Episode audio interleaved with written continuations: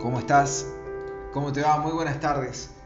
Bueno, la verdad que tenía muchas ganas de hablar con vos, de charlar este ratito. Hoy te voy a contar una historia políticamente incorrecta. ¿Sí? Está en el Salmo 3, número 3, si lo querés buscar. Te animo que lo busques. Esta es una versión que se llama traducción al lenguaje actual para que sea lo más simple posible de entenderlo. Dice que David compuso este salmo para cuando estaba huyendo de su hijo Absalón. Sí, así como lo escuchaste. Es que tiene unas historias David, la verdad que dignas de una novela.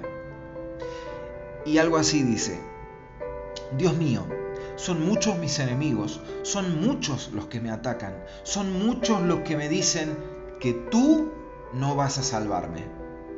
Solo tú, Dios mío, me proteges como un escudo, y con tu poder me das nueva vida. A gritos te llamo y desde tu templo me respondes. Yo me acuesto y me duermo, y vuelvo a despertar porque tú vigilas mi sueño. No me asustan los muchos enemigos que me tienen acorralado. Dios mío, levántate y ponme a salvo. Rompeles la cara a mis enemigos, rompele los dientes a los malvados. Dios mío, solo tú puedes salvarme. Bendice a tu pueblo. Wow, ¿no?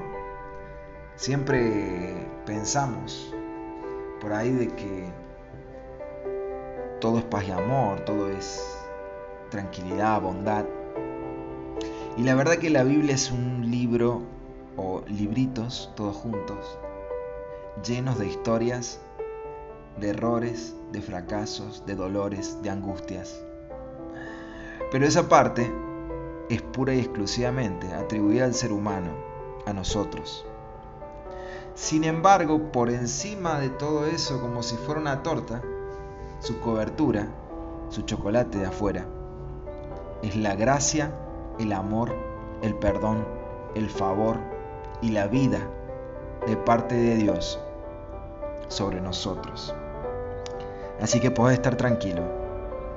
Antes, ahora y en el futuro, nosotros los seres humanos seguiremos gritando, llamando a Dios, pidiéndole ayuda. La buena noticia es que así como Dios le respondió a David, hoy te responde. No te fijes en lo que te rodea. Fíjate quién es el que está por encima tuyo.